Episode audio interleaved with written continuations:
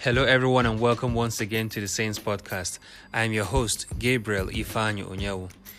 In today's episode, we shall be looking at a topic apart from the gift of salvation that comes with eternal life, did Christ grant us access to the Holy Spirit alone or even more? Let's begin. In the book of John, chapter 14, verse 16, it says, This is Christ speaking, he says, And I will ask the Father, and he will give you another advocate who will never leave you. Further in verse 17, it says, He is the Holy Spirit who leads into all truth. The world cannot receive him because it isn't looking for him and doesn't recognize him. But you know him because he lives with you now and later will be in you. So here we can see that Christ is promising to send the Holy Spirit. In the book of Acts, chapter 2, verse 1 to 4, it says, On the day of Pentecost, all the believers were meeting together in one place. Verse 2. Suddenly there was a sound from heaven like the, like the roaring of a mighty windstorm, and it filled the house where they were sitting. Verse 3. Then what looked like flames or tongues of fire appeared and settled on each of them. Verse 4. And everyone present was filled with the Holy Spirit and began speaking in other languages as the Holy Spirit gave them the ability. This ability, rather. So Christ promised to send the Holy Spirit, and here we can see the Holy Spirit arriving and making his presence known. So Christ kept his promise, and we can confirm that we have the Holy Spirit. In the book of John, chapter 14, verse 20, it says, At that day ye shall know that I am in my Father, and ye in me, and I in you. Another translation would say, When I am raised to life again, you will know that I am in my Father, and you are in me, and I am in you. Now, this is interesting. Christ is saying that he is in his Father, and we are in him, and he is in us. So, if he is in his Father, and we are in him, which means we are in him and his Father at the same time, while he and his Father are in us, if he is in us. This is interesting. Remember, we confirm that we have the Holy Spirit. And now it is proven that we have not only the Holy Spirit, but the Father and Son in us all together. Again, in the book of John, chapter 17, verse 21, it says, That they all may be one, as thou, Father, art in me, and I in thee, that they also may be one in us, that the world may believe that thou hast sent me. And in verse 23, it says, I in them, and thou in me, that they may be made perfect in one, and that the world may know that thou hast sent me, and hast loved them as thou hast loved me. Another translation it says, chapter uh, John chapter 17 verse 21, it says, I pray that they will all be one, just as you and I are one. As you are in me, Father, and I am in you, and may they be in us, so that the world will believe you sent me. Verse 23 I am in them, and you are in me. May they experience such perfect unity that the world will, will know that you sent me and that you love them as much as you love me.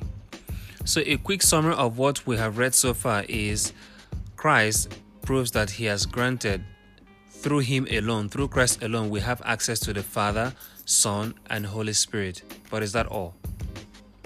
In the book of Matthew, chapter 16, verse 19, it says, This is Christ speaking, and I will give you the keys of the kingdom of heaven.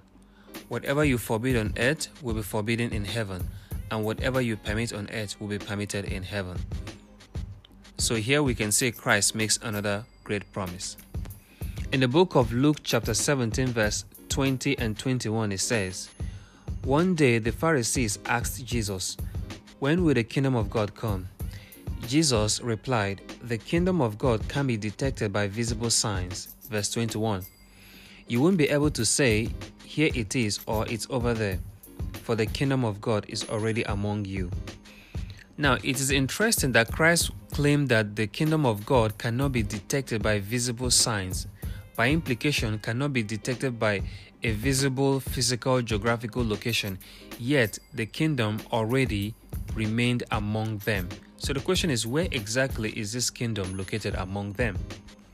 In the book of Matthew, chapter 12, just a little background Christ had performed a miracle on a man who was demon possessed, who was also blind and couldn't speak. So Christ healed him. After he healed him, the Pharisees obviously has something to say. So in the book of Matthew, chapter 12, verse 24, it says, But when the Pharisees heard about the miracle, they said, No wonder he can cast out demons. He gets his power from Satan, the prince of demons. And in verse 28, it says, But if I am casting out demons by the Spirit of God, then the kingdom of God has arrived among you. Now, this is interesting. Come to think of it, wouldn't it be reasonable if Christ has said something like, But if I am casting out demons by the Spirit of God, then someone from the kingdom of heaven has arrived among you? But he didn't say that. Instead, he said, But if I am casting out demons by the Spirit of God, then the kingdom of God has arrived among you. So obviously, one person being Christ was seen or witnessed conducting a miracle. But instead, he claimed that the kingdom of God has arrived among them. So it's safe to say by, by his statement, he's claiming that not only is he the kingdom of God, or the kingdom of God follows him about, or the kingdom of God is with him wherever he goes. So, this same person who claims that the entire country of heaven is with him wherever he goes is in us. Think about it. Remember when he said the kingdom cannot be detected by, by visible signs, or you can't say it's here or over there, and that the kingdom was among them. He is that kingdom of God because the kingdom is within him and also within believers. So, again, in summary, we have access to the Father, we have access through the Son, the Father, the Son, the Spirit, and the entire country of heaven. In the book of Luke, chapter 22, verse 29 and 30, it says, And I appoint unto you a kingdom as my Father had appointed unto me. Verse 30, That ye may eat and drink at my table in my kingdom, and sit on thrones judging the twelve tribes of Israel. Another, another translation would say, And just as my Father has granted me a kingdom, I now grant you the right. Verse 30 the right to eat and drink at my table in my kingdom, and you will sit on thrones judging the 12 tribes of Israel. So, from this statement, statement, we can see that Christ is granting access, not dominion, just access to the kingdom of heaven to exercise power and execute judgment. In a nutshell, you can say he's granting access to the resources of the kingdom of heaven. Again, we can see through Christ we have access to the Father, Son, Holy Spirit, and a kingdom alongside its unlimited resources. So the question is why give access to such an enormous, unimaginable amount of resources? I believe the answer can be found in John chapter 14, verse 12. It says, This is Christ speaking. It says, I tell you the truth, anyone who believes in me will do the same works I have done, and even greater works, because I am going to be with, with the Father. So, from here, we can conclude that it's safe to say that Christ, after all he did, it was now time to return back to his Father, and he needed someone to represent him.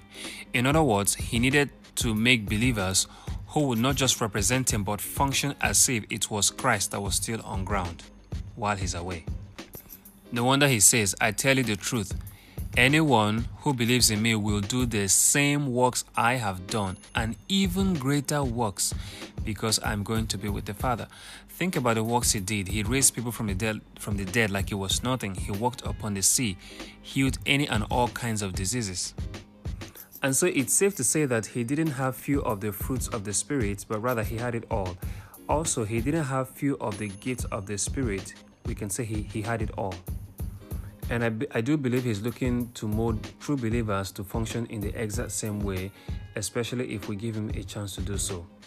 And that's all the time we have for today. Thanks for listening in, and I'll see you all in the next.